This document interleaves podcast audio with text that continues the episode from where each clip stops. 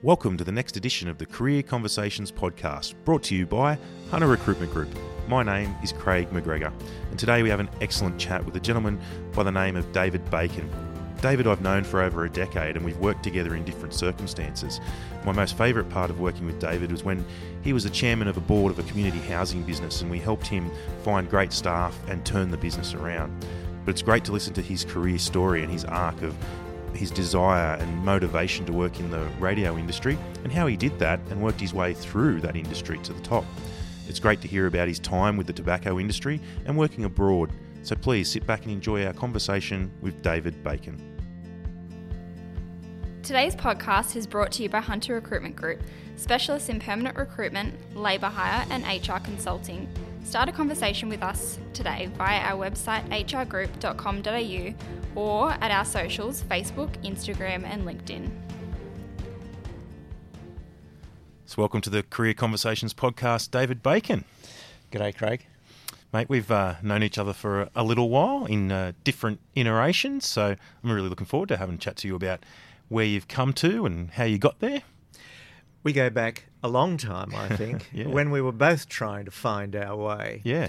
Uh, so uh, the great thing about it is, though, that um, it's always been a very positive experience. Yeah, and uh, the other good thing about that is that uh, we never lost touch. No, and I think I like that. I still remember when we you did a bit of stuff for when I was uh, working in HR at Albany, and you were contracting to us to do some. Um, we were putting together succession planning and training for um, potential managers, and then it would have been about five or six years later that I was asked to do a, a, HR audit on one of the boards that you sat, and I was told I needed to go and see the chairman that afternoon. And I walked into the Central Coast um, Leagues Club or somewhere wherever we were meeting, and was looking at you, and you were looking at me, and I'm going, I think I know this guy, and vice versa. And then it clicked, and yeah, and it was just good. So I've really enjoyed the same the interactions that we've had over the years. So I enjoyed doing the work with you at Albany as well because it was at a time when. Uh, I think we were saying to employees, particularly, it's time for you to take responsibility for your own career. Uh, and that was something that had always interested me. I guess I'd learnt that in corporate life. Uh, I was very fortunate that I spent 10 years working for a, a multinational company in the UK. And uh, they had probably the best uh, internal training program uh, on the planet at the time, and I reckon it's still as good today because I see their presence still on uh, all the social media. Uh, and so they taught us to be responsible for our own careers, even though they were influencing them greatly. So it was tremendous to uh, to use all of that that I had learnt then, and I'd subsequently done some formal study in it. Yeah. And uh, then to come and talk to you and to help guys that you were working with at Albany and I enjoyed that very much. Yeah, I must good. say.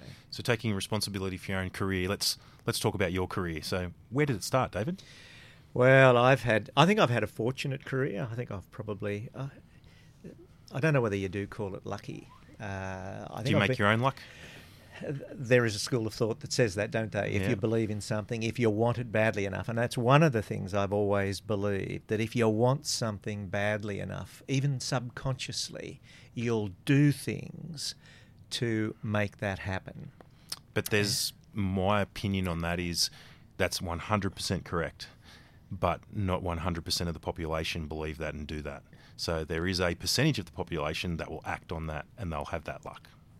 Look, they will, but I, I think you've got to have. It's got to be inside you. I I often have this conversation with my wife and family when things are not suiting them, perhaps, and I'll say, look, everything that's going on in your life is in here. And for anybody listening to this, I'm pointing to my heart. and uh, Definitely an audio podcast. yeah, this is, and and so uh, it's happening in here. And if there are things happening that you don't like, you can walk away from them, or you can take them on. But it's up to you. Uh, don't let things happen to you. Make things happen.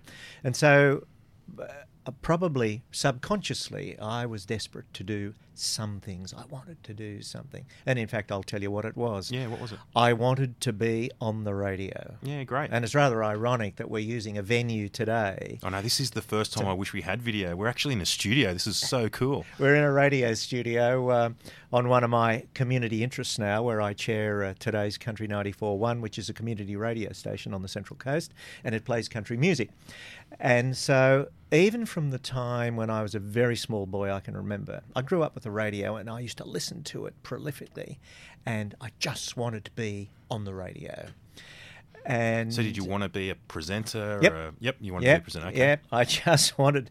Uh, in retrospect, having gone and I had quite a reasonable career in radio at one stage, I, I wasn't very ambitious. All I wanted to do was play records. Well, that wasn't all that challenging, uh, but it um, it was something that I wanted to do, and I never had a great voice. I um, I was young and sounded young, and I got a lot of knockbacks before I got my first uh, my first opportunity.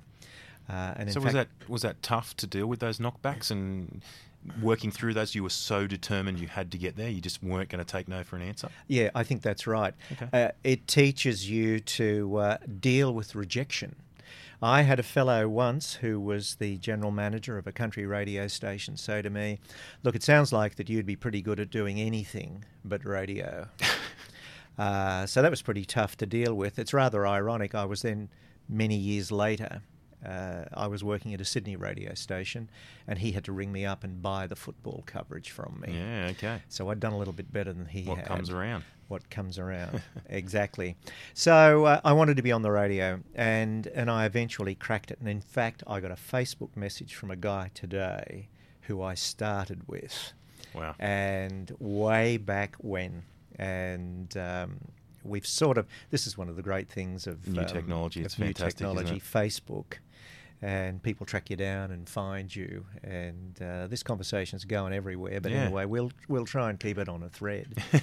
uh, so yeah, I wanted to be on the radio. But interestingly enough, um, y- you once you've got there, these I think these are some of the other interesting things about your career is you get there and think, what am I going to do now? So it's all very well to get the prize, but what am I going to do with it? And so uh, I worked at being a radio announcer for a few years. I spent a little bit of time uh, in Sydney as a panel operator, which was fantastic. I learnt technical things. I learned about presentation. Uh, so I've, again, right place, right time in my view. Yep.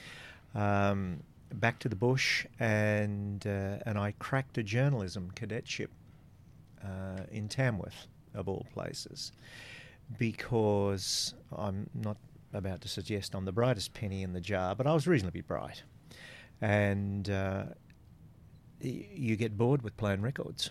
Yep. I've got to tell you, you do, and so uh, particularly the way radio was. And it's much more interesting now. It's much better now. It's much more tightly formatted, uh, and and I think the people on it are much better than we ever were Yeah. Okay. uh, and are much more highly trained. So I think radio is a whole lot better than it was when I was in it. And um, so I got this journalism cadetship, which I really enjoyed because um, it was challenging. You had to go out and do things, you had to go out and file stories. And so I learnt to write. Uh, what sort of stories were you filing in downtown Tamworth? Oh, well, in downtown, t- downtown Tamworth, Tamworth uh, you uh, you reread a lot of press releases from the Yeah, stuff that came okay. from the local politicians and things, but we had industry around there. Um, the Woods Reef asbestos mine was Yeah, okay. uh, was around there, but it wasn't controversial in those days. Um, there'd be rural, a lot of rural and agricultural stories. Yep. The um, uh, stock prices, um, grain prices, those sorts of things uh, were always of interest to that community. One of the things you do learn, particularly about being a journalist and about broadcasting, is who are you talking to. Yeah, what's You've their got to interest? talk to them. Okay. What's their interest? No good dishing something up that you think's important. Find out what they think. So you learn those things. Particularly, you learn those things in the country uh, before you get a crack at the big time. And um, and that brought me to the Central Coast, where uh, uh, again, just a, an ironic connection. And again, as you and I were saying right at the beginning of the conversation, if you maintain some of your connections, particularly the connections you value and the people that you feel you've got chemistry with, uh, I'm, a, I'm a great believer in chemistry with people. Yep. And uh, I just looked up. I was down. I came down the Central Coast to visit my brother who was living here. Uh, dropped into the radio station to see a mate of mine who I'd worked with back in my days in Inverell. And he said, "Oh, there's a job here for you." And I said, "Well, no, no, I'm not interested in a job. I've just got a new one up in Tamworth." And he says, No, no, I've organised for you to meet the boss. So anyway, I thought, Oh, I can't embarrass him. I better go and talk to this bloke, and the rest is history. I came here and finished my cadetship. Yeah, okay. and uh, so that's what brought me to the Central Coast the first time. My totally made up stat 85% of people will get their next job from their network. Exactly. Well, I can tell you that it's. I- wonder whether it's still true. Yeah, I believe, Uh, is. I believe it is. Uh, Uh, human beings hire people like themselves. and I still think that's the case. Technology's taking over, so it might be 84%, but I still think a big percentage of people get their next job from their network. Yeah, I, I mean, I would subscribe to that, and I like that idea because you need to work with people that you know, that you trust, and I love challenging people. Uh, I love people who who don't agree with me, but if the chemistry is right, I mean, what a powerful It mix. works. Yep.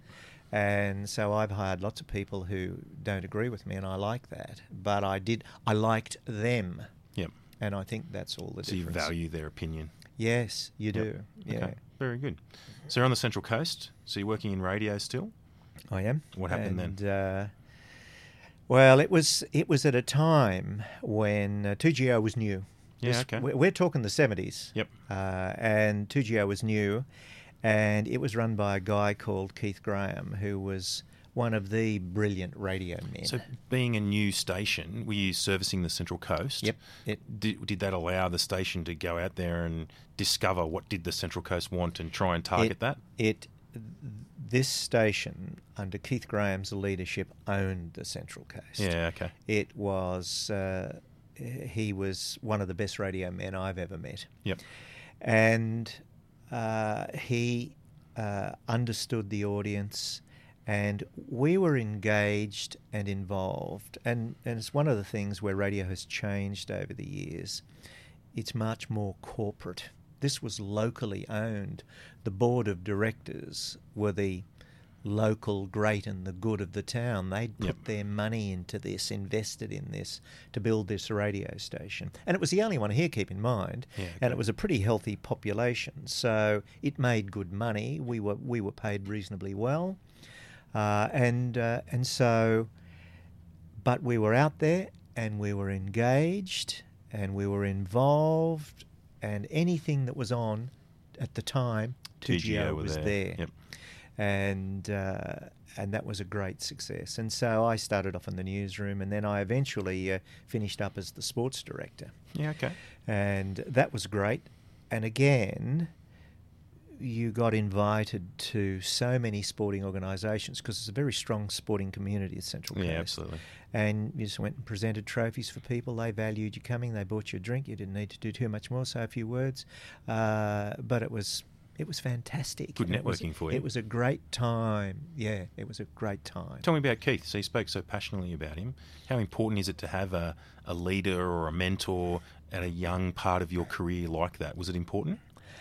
I think so. Although you know what, young people I don't think realise that at the time uh, and value it. But it's interesting that now that I'm in my sixties, I still remember him. I remember his name. I remember how good he was, and uh, I I remember everything about him. Hmm.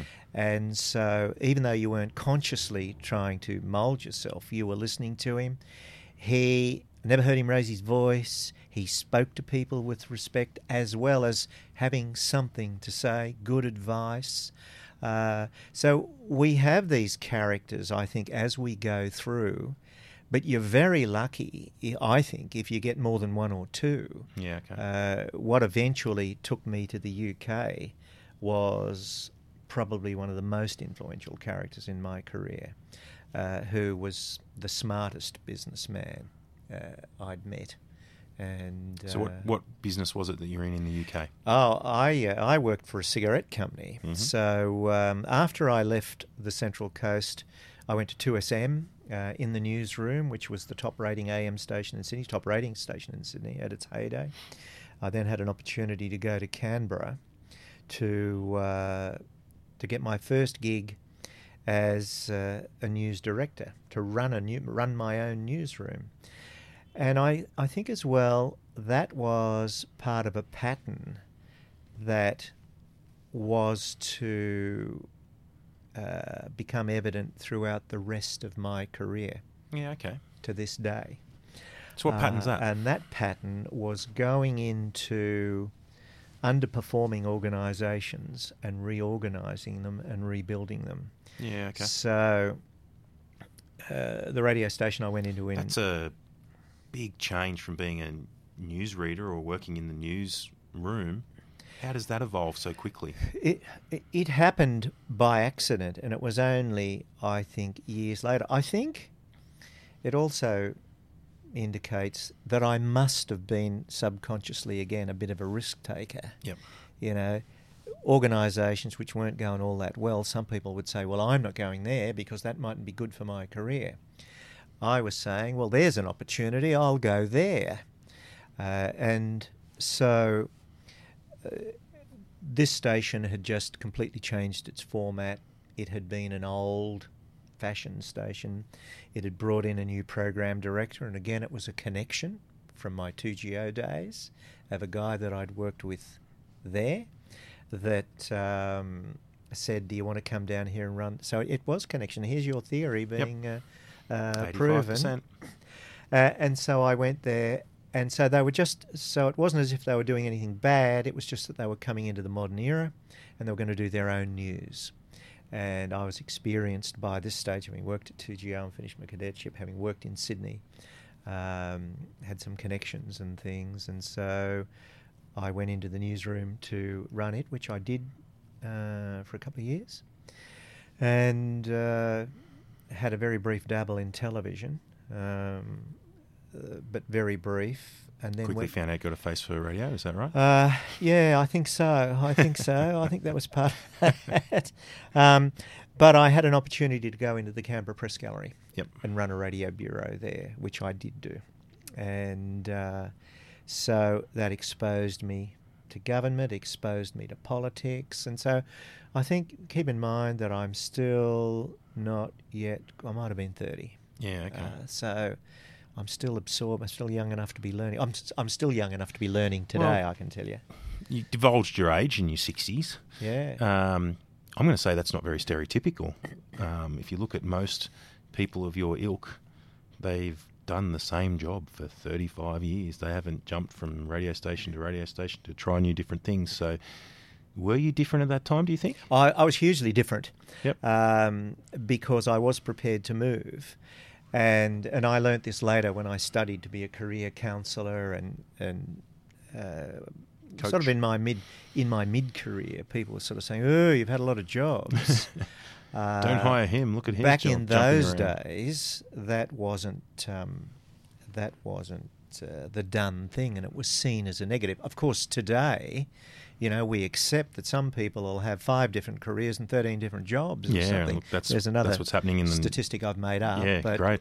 But it's uh, it's probably very much like that. And uh, and what dawned on me was. Um, I had a year in the Commonwealth Public Service after I'd been in the press gallery. I went to work for a minister in the Fraser government uh, as private secretary, and that was pretty good. I enjoyed that.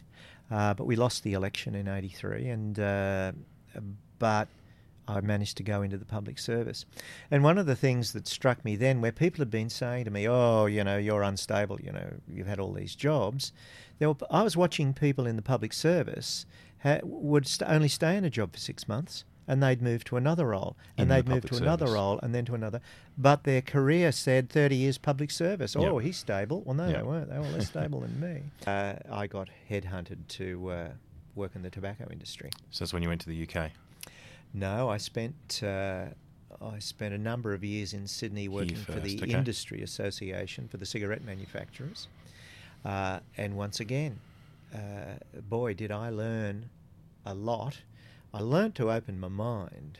Um, I learnt about bias, preconceived ideas, and that I was guilty of a lot of that.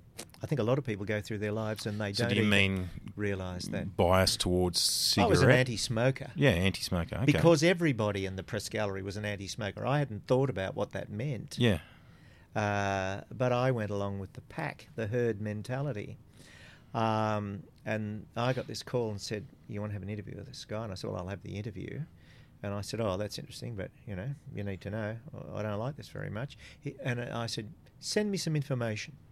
And they sent me some information, and I read it, and I thought, "Hmm, okay." Um, I should have been reading this information before, and it, and it's taught me to read both sides of an argument now. Yeah, okay. Um, you know, if you ask me, yeah, smoking's probably not all that good for you. yep, Um, however, there was a, whole other side to the argument, and that is it's legal, it's legitimate, and its pants are taxed off it. Hmm. And Australia benefits greatly from those taxes. So it's a complex argument. Yeah, and okay. I was very happy to work and prosecute that argument. yep. Okay. no apologies for having worked in the tobacco industry Okay. um, because it was one of the best run businesses uh, and the best employer ever. Uh, I had a, a corporate job, uh, and but part of the best the best part of one of the best parts of that was the education that I got. Uh, so On the job or formal training? bo- both. both. Okay. The formal education through the company was amazing. So every year, if you read my CV, every year you'll see that I did something. It might have been a finance course, it might have been a marketing course, it might have been something, but they would fly in uh, a professor from Michigan State or something to uh, run something for a couple of weeks for us. So what what what uh, decade was this? So we're talking the 90s. Yeah. So I So have no knowledge of the rugby league wars in Australia because I lived the entire 90s in the UK. Okay, I was going to say because if I reflect back in the '90s, early 2000s, there was a lot of government funding availability or tax leverage to do training. So I think there was a lot more training back in those days because the government would tax that effectively. Whereas I think it's dropped a little bit of recent times because of that factor. Possibly. This was just bankrolled by This the was just company the in company the UK. wanted to do it. Yep, Yeah, we okay. did it. We um, keep in mind we had to have a competitive advantage. Tobacco was controversial. So, how do you attract good employees? You become the best employer. So it was employer of choice before that term came along. Exactly, we were because we did great stuff. And um, today, all of that study would, would probably be formally recognised somewhere. Yeah. That and somebody at the end of all of that would tick and say, "You got an MBA." Um, and so I haven't got that, but I tell you what, I've done all the bits. Yeah. Okay. And so we, uh, and that was hugely enjoyable. And I used to teach as well, So our own teaching? people, um, about corporate communication. Uh, so I hired the best people again in the world. Keep in mind, tobacco was a very cash rich business, so it was very profitable, and the budgets to train people well were generous. Uh, and and so we had very very good consultants, uh, but I ran programs for guys. So we ha- we were operating in 55 countries, and I was the head of corporate communication, and so we had people all around the world of different nationalities. I also learnt about different nationalities, about different Cultures, cultures, yeah. and Well, cultural there would have been behaviours. Yeah, I was going to say there would have been cultural behaviours that would have been different, Yeah. even towards smoking, which you would have to navigate as a business. Well, uh, yeah, but they were largely positive. Yeah, okay. Uh, I mean, when I worked in in the UK in the nineties, we still had markets where they were advertising on television. Yeah. Living in the UK for a decade was life changing for me in terms of my outlook on the world and I think my attitude to Australia as well. Yeah, okay. Mm. So you came back though. I came back, uh, but I got the opportunity just to finish up on the tobacco thing. It was Yep. it was soon after the um, the Berlin Wall had come down, and the international tobacco manufacturers were battling to take over the state-owned tobacco industries in places like Kazakhstan, Uzbekistan, Wow. Poland, and I was always part of these new bus- new business development teams because I was the guy who had to talk to government about smoking and health issues and about those sorts of corporate affairs issues, not manufacturing, not marketing, but those corporate affairs type issues. And, uh, you know, I remember to this day meeting with the chief sanitary officer of Uzbekistan. We were in Tashkent and um, drinking tea, and I had an interpreter, and it's, it's a very difficult conversation to have. Through a third party. Through a third party like this. I'm rattling it off, she's translating to him. And you know what? There is no doubt in my mind this bloke knew exactly every word I said because he was a highly educated man and uh, he spoke English, but. Just a charade, hey? It was all part of a charade. It was all part of the game. Yep. But you know, it was great to go in there. Those those places now are very cosmopolitan, Mm. but it was great to go in there very soon after the wall came down uh, and see what it was really like, how people really lived. And uh, we bought a, a factory in Tashkent, which was multi-story, uh, and this is where you learn about different cultures. The pilfering and theft of cigarettes from the manufacturing floor was endemic. Guys had special pockets in their socks. They had special pockets in their underpants because they could take them out and they could sell them. They didn't get paid very much. But it was so bad, they would lock the floors. If you wanted to go to the toilet, you had to go with a guard because they would think that you were taking product out to hide it somewhere so you could take it. Did they get pay rise so that they didn't want to pilfer anymore, or was it how did you manage that? It, yes, that was. Um, you couldn't go in and start throwing cash around. Yeah. Business models are business models. You're trading in the local currency. Yep. Uh, and so, no, they didn't get huge pay rises, um, but they were treated better. Yeah. Okay. Uh, and uh, their conditions were better, and the safety was improved. Uh, Okay. mm. So when you came back, did you come back to the Central Coast or to Sydney? No, or? I came back to Sydney, uh, and I went to work. I went to run the. I, I came back to Australia. So, I came back to Australia because I had remarried uh, an English woman, uh, and uh, So you're responsible for another pommy coming to Australia. Thank you. and she's a great Australian. I love her dearly, and um, she's a, she's a good Aussie, and she is one of us, and she has been for um, oh close to twenty years, I suppose. Yep. Uh, but anyway, um, so I came back to Australia and I went to run the Federation of Australian Radio Broadcasters, which was the industry association of, of Why did you go radio. back to radio after tobacco? The job came up. Just the job. Yeah, You didn't have a yearning So- or a passion to get into it. not really. My wife wanted to come to Australia to live, Okay. so you just needed a job. So I needed to do something. Yep. Um, I was doing a bit of PR. I came back. But one of the things I learnt as well is if you go away for 10 years, people forget you. I was gone. Yeah. I had an international job where I spent more time in the United States and Europe and places. I might have got to Australia once a year, but I wasn't developing a network here. Yep. So my network was gone. Uh, so I couldn't come back and pick up where I left because I had a philosophy when I went to live in the UK that I would go native. I wasn't going to be one of these guys who had the Sydney Morning Herald delivered every day and read the rugby league results Yep. every every day. And keep in mind, this is Yeah, well before idea. we were able to go to the internet and check it out Yeah. very easily. Uh, but I decided that if I was going to earn my living in the UK, then the UK deserved something from me, uh, and that was to do everything I could locally. Yep. And I did. So you become an EPL And, fan. And uh, yeah, I became a Chelsea fan. Chelsea, there you go. Yeah, yeah, I became a Chelsea fan because I lived next to a guy. I lived in a housing estate at one stage, uh, and this guy played for Chelsea, um, and uh, so uh, so I went native, and uh, so it coming back to Australia then was difficult. Yeah. It was difficult. And so this job came up that was written for me.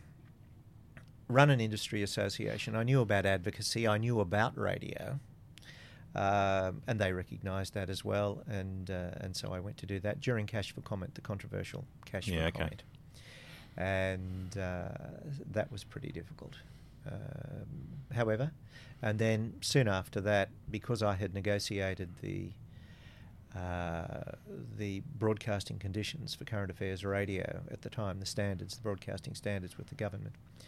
Um, Southern Cross had just bought 2UE and said, "Well, you know more about it than anybody else. Why don't you come and manage 2UE where the problem had started?" Yep. And then I went to Melbourne with them for a little while, but that didn't work. Uh, it didn't work. Sometimes these things happen in your career. Hmm. Uh, you make a choice. So why didn't it work? Um, I think culturally, we were unsuited. Yep. I had, and here's the irony uh, tobacco and the people I worked with were very ethical.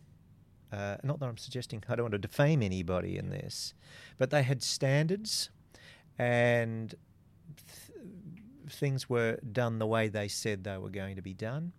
Um, Australia is generally, I think, from my experience, just not as diligent, tight on these sorts of things. I'm not suggesting anybody did anything illegal.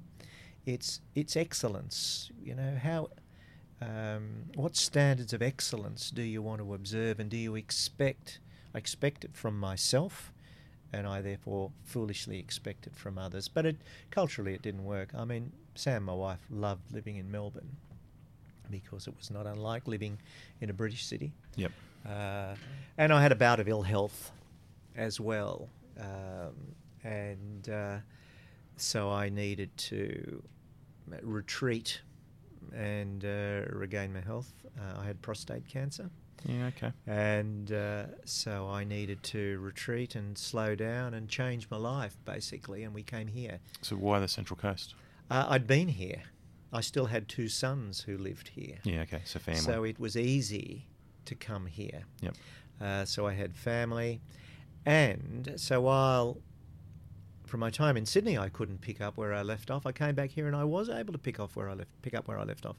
I still have to this day. You know, 12 months ago a lady said to me, "Oh, I remember you on 2GH."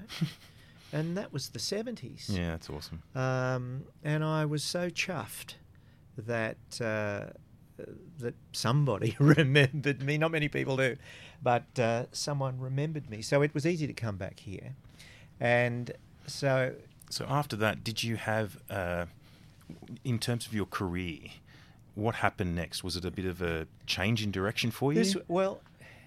y- y- You get a, a life-threatening disease. yeah, I was going to ask about that. Was it the, was it the impetus, or was it a move to the Central Coast? What made no, the change? it was it was that you you're forced to review your life, and uh, I've considered that um, I've travelled to the four corners of the planet as a result of my work, and I think that's pretty lucky. Uh, I reckon I was pretty fortunate. If you uh, grow up in Sheffield and go to a good university and get a job with any of the multinationals, you're very likely to do that as well. But I'm a boy from Coonabarabran, and uh, I thought, boy from Coonabarabran, got inv- invited to St James's Palace. Yeah, that's all right. I've been pretty lucky. Yep.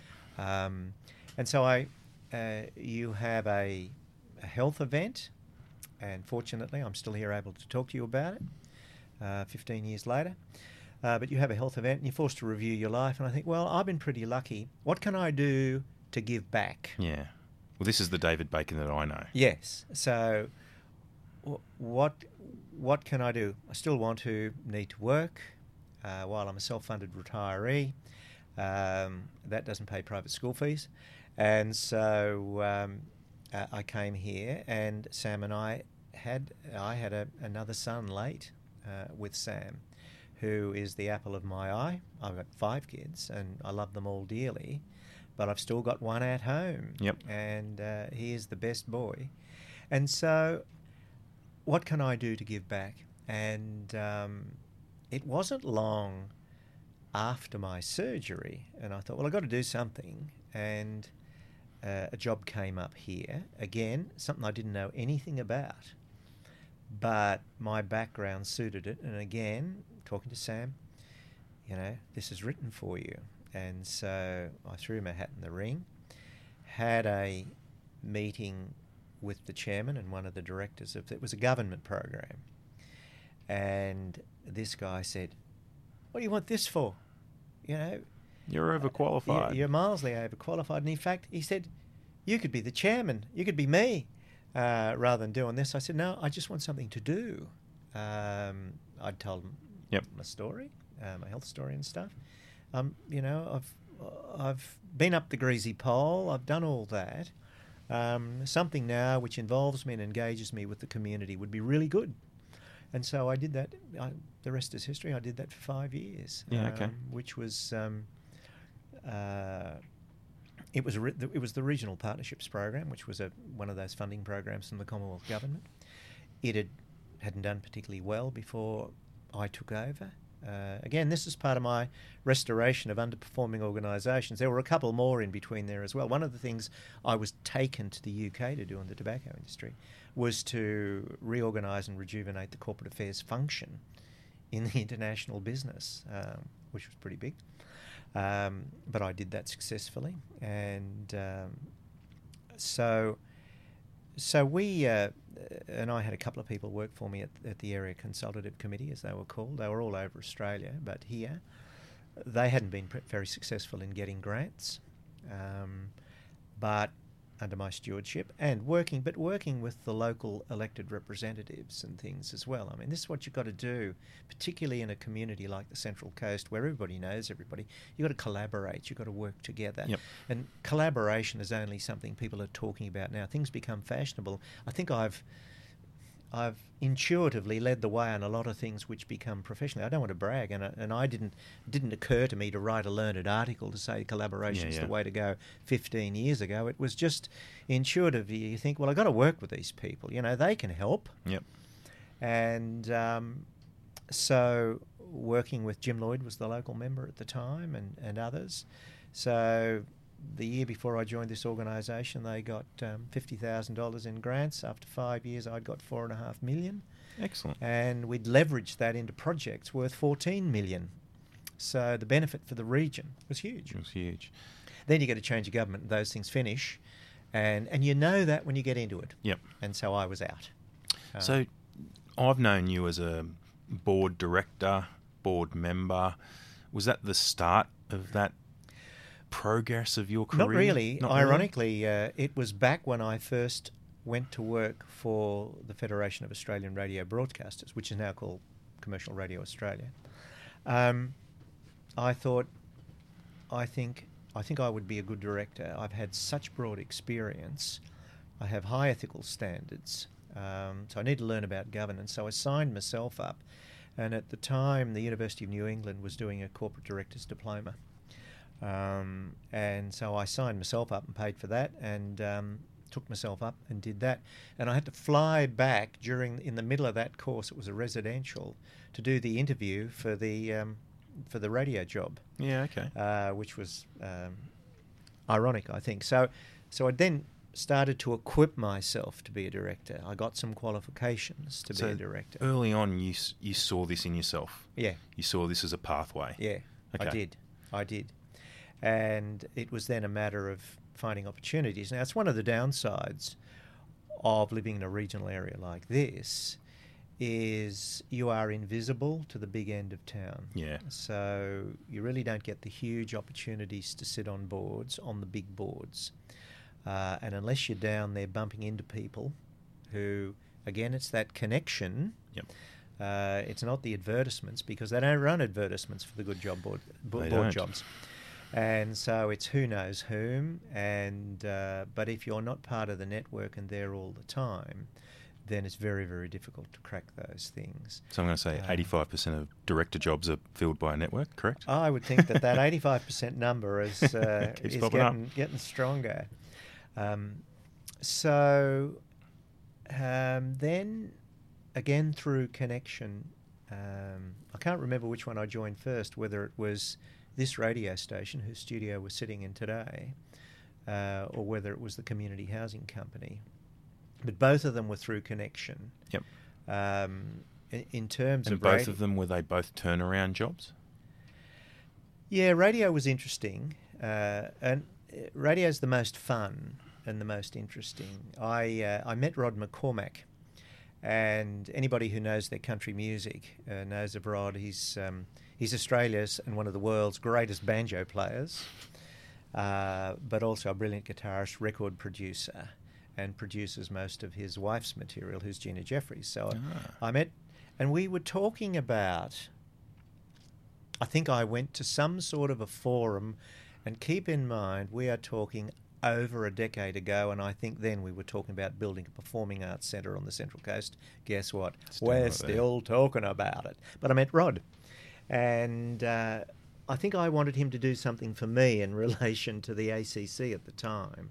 But he was smarter than me and thought, "Oh, you worked in radio, did you? Oh, well, we've got an interest in this community radio station. Do you want to join us?" And it goes back to my very early comment about people being nice and chemistry. Uh, the country music people that I met are the nicest people I've ever met. Uh, and I put Rod into that, and some of the other guys too. And I said, Yeah, yeah, I'll work with you. Um, and so we worked together. These guys had just managed to get uh, a short term license for this community r- radio station. I won't bore you with the details of the history of getting there, but it had been in the hands of another group and it became available. And these local country music guys said, We'll take that. But when it came to liaising with government, They needed you. dealing with government, I could add value to them. I don't know anything about country music. Yep. I've never professed to, but I do know about broadcasting, and I did know at the time I had co- still had connections with people who ran the bureaucracy So this from my days at FARB. Was this volunteer board? This is all gig? volunteered, yeah. So if you have no passion for country music, why get involved in a country music radio station? Um, because I think I told you at the real start of this, all I ever wanted to do was be on the radio. Yep. So I had this So it's more about radio. It's passion for radio. Yep, great. Because I'm not on this radio station. No. I've never invoked the chairman's privilege and says, right, I'm going to do a little gig. Um, I might in retirement. Yeah, yeah. Uh, but not at the moment. So it was to be involved. It was to be involved in radio, but it was also to be involved with these people I'd met, who were tremendous people and friendly people and welcomed you, and uh, so that was great. So I did the paperwork for.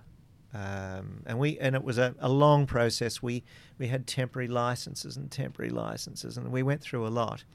But to cut a long story short, I've subsequently completed the paperwork um, for two permanent applications. Yeah, great. And uh, so that was great. Uh, So tell me about community housing. So We've community done a little housing. bit of work together in that space. So once again, uh, that came about through connection. Uh, a mate of mine in Rotary, because I've been involved in Rotary since 2004. Yeah, know that's been important to you. That's really important to me. I love Rotary, and um, so a mate of mine who was in Rotary said, "Listen, I've just joined this board. Um, they are in trouble, and." You know something about governance. Do you want to join us? And do you know anybody else? And I said, Yeah. And I rustled up a mate of mine, and we joined that board. And uh, today, if anybody said to me, "What is your advice in considering joining a board?" I'd say, "Well, you have to do a lot of due diligence to check it out." Yep. If I'd have done my due diligence on this, I wouldn't have gone near it with a barge pole. And you know what? I did a lot of recruitment for that business, and I keep telling people nine years ago, if I was recruiting, I'd be telling you to run for the hills. But, What a We- turnaround! but, and, and again, this is my pattern. Mhm. I went into somewhere; it was tough. Um, within a very short space of time, I found myself chairman. So I joined it in a July, and I was chairman by November, I think. And uh, but there was only one way for it to go, Yeah, absolutely. and because again I'd worked. Well, actually, there was two. Well, there probably was. And initially, when I walked through the door, uh, I thought, and I'd said to my colleagues, I think we're going to have to merge this off with somebody else. I think it's a basket case. Uh, I think I may have made some connections and maybe potentially got that on, on board for you, which We you went- didn't go down that path. we went, no, we went to Craig McGregor. You did, but we also went to Craig McGregor, and I said, Craig, one thing I've got to do, even though I'm on this board, is we've got to get a financial report to the board which tells us what's going on. Get me somebody and get me somebody yesterday, which Yep. you did. Correct. And that guy turned out to be fabulous. uh, and we eventually uh, made him the CEO, as you know, and he was very successful for many years as the CEO, and we developed a close working relationship. And I think that was part of the, the success of it. It was that partnership. I can't take full credit Yeah. for How uh, important is the chairman CEO relationship? Oh, it's it is invaluable. Yep.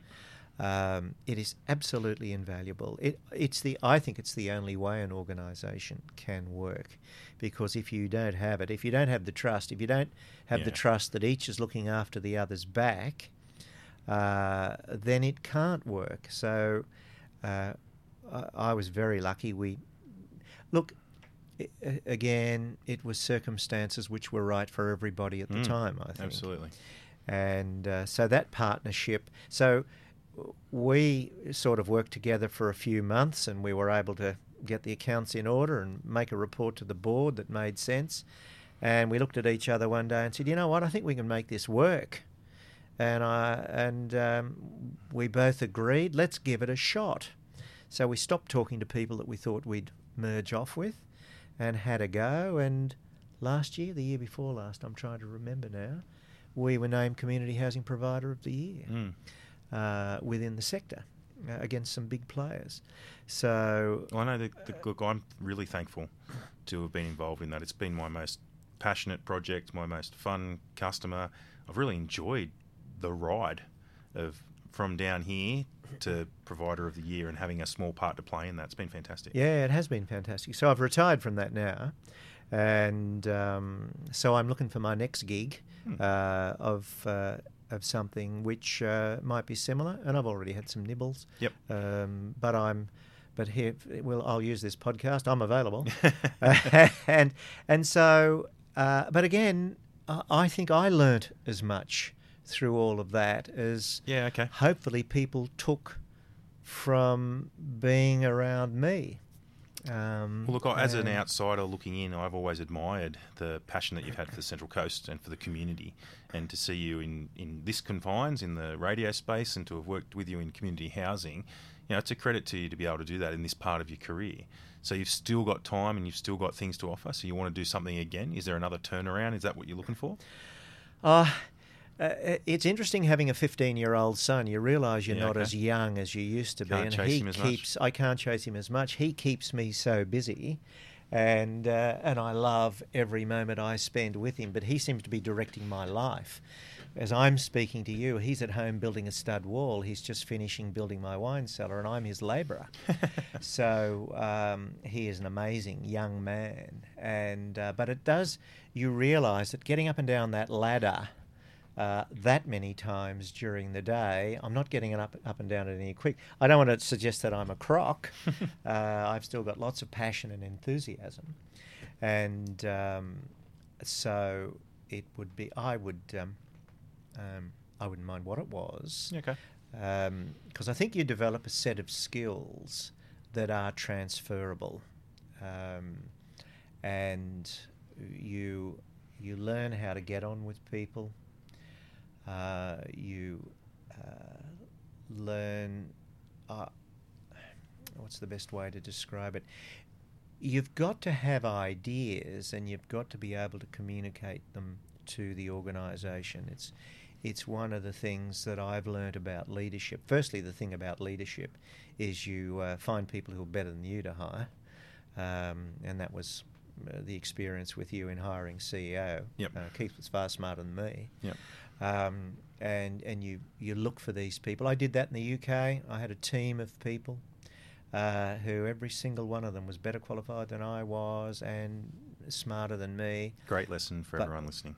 Pull them together um, and uh, get the best out of them because. And I've I I know I've said this several times. You've got to like people, and if you like people, you'll get the best out of them. And guess what? They'll perform for you. If you don't like each other, then it's not going to work out. They still might be very good, and working for somebody else, they might do a fantastic job. Yep. But if the chemistry's not right with you, then they won't perform. So, Good lesson. identifying those people's a bit of a, a trick, but it's a gut feel thing too. I am the HR department's worst nightmare. Uh, and that is, I see somebody, I meet them for a few minutes, I thought, yeah, I like you. Yep. And uh, You're not alone. this is going to work, and then I'll work to make it work. And again, it's and it's a subconscious thing. I think that happens, that you uh, you just um, you make allowances. Nobody's perfect. I'm far from perfect, and neither are the people that you employ. Hmm. And you just make to it- work together to make you, it happen. You work together to make it happen, and sometimes things aren't as you would want them to be, but you've got to have the ability to overlook that. And that's one of the other lessons that I've learnt with age, I think, is to accept that things are not going to be perfect. There was a time when I thought things should be perfect. Um, but I have learnt that they are never going to be perfect. So you're And giving us some good go lessons. With us. Go with it. I want to ask you, I want to put you in the career conversations time machine. So if you could rewind the clock to 20 year old David, from all these lessons you've learnt, what advice would you give him now? Um, uh, look, the advice I'd give him now in terms of corporate lessons is to finish your education. I'm a university dropout. Yep. Got a scholarship to university, but wanted to be on the radio, and I gave it away so I could be. Um, and I think now that we're in the 21st century, and it's one of the things I insist on, uh, particularly my son now, is you have got to have a good education. Whether you like it or not, you know, the global billionaires were all dropouts. You know, Richard Branson, Bill Yep. Gates. Uh, mind you, there's a lot of really good graduates as Yeah, well who've made a lot of money. So, you know, that's a convenient example. But people judge you. They take a look at your CV. How many Rightly or wrongly, rightly or do. wrongly, they do. And so I think the advice uh, to 20 year old David would have been finish your education, then go off And get on the radio. Uh, and do what you want to do. So I think uh, because then you can do a lot more. So people judge you. I think I've succeeded despite that. But it was, I think it was probably a harder slog, and it's been a harder slog later in life. When I came back to Australia and I was interested in a role, uh, keep in mind now that I'm in, uh, at this time, I'm in my 50s, and a guy said, Well, tell me about your education. I'm in my 50s. I've had a successful international career. And I said to this bloke, You're kidding, aren't you? I didn't get the gig, incidentally.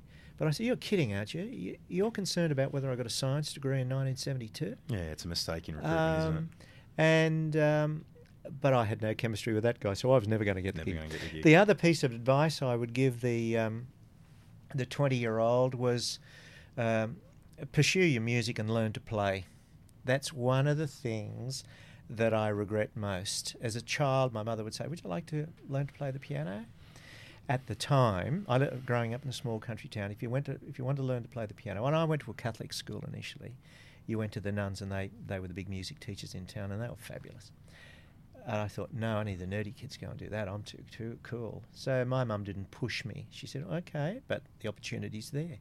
I wished I had have. Yeah, okay. I eventually taught myself to play the guitar very badly, and played in a band when I was at school, badly.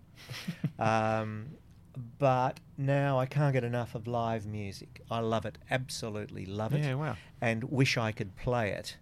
And I'm very envious of It's my- never too late, David. it is never too late, except the fingers don't work as well as they used to. Maybe I'll have to play the bass, Yeah, where it's it's not as enthusiastic. Although good bass players, you see their fingers moving, And they're May- pretty cool. And they're cool. Maybe I'll just go and play the drums and try and keep the beat. But there's the other thing about technology. Um, uh, good drummers and, and good bands, the the drummer's got a click track in his ear. Yep. So that's keeping him on time. so technology uh, uh, helps us all. So yeah, I think those are the two things. Finish your education, and I would say that to anybody. You've got to have an education, and you'd be surprised, I think, uh, how it opens your eyes, and um, uh, you learn things that you weren't expecting to learn. Excellent. Mm. Well, look, thank you so much for your time today, David. It's been excellent to do it in a, a proper studio. Uh, thanks to your uh, volunteers here, or the gig that you volunteer to. But look, it's also, like I said, I've been an admirer from afar of what you've done for the community, and, and to hear your story and uh, learn some life lessons and some career lessons off you today has been quite fruitful. So thanks for your time today, David. I hope it's made some sense, and I've loved talking to you. Cheers. Thanks, mate. Thanks for listening to the latest edition of the Career Conversations podcast brought to you by Hunter Recruitment Group. And special thanks to our guest today, Mr. David Bacon. If you liked that edition, please leave us a note on our website, hrgroup.com.au slash podcast. If you'd like to hear previous episodes or subscribe to hear future episodes, please do so at Apple iTunes, via SoundCloud, or again at our website, hrgroup.com.au. Until next time, I'm Craig McGregor.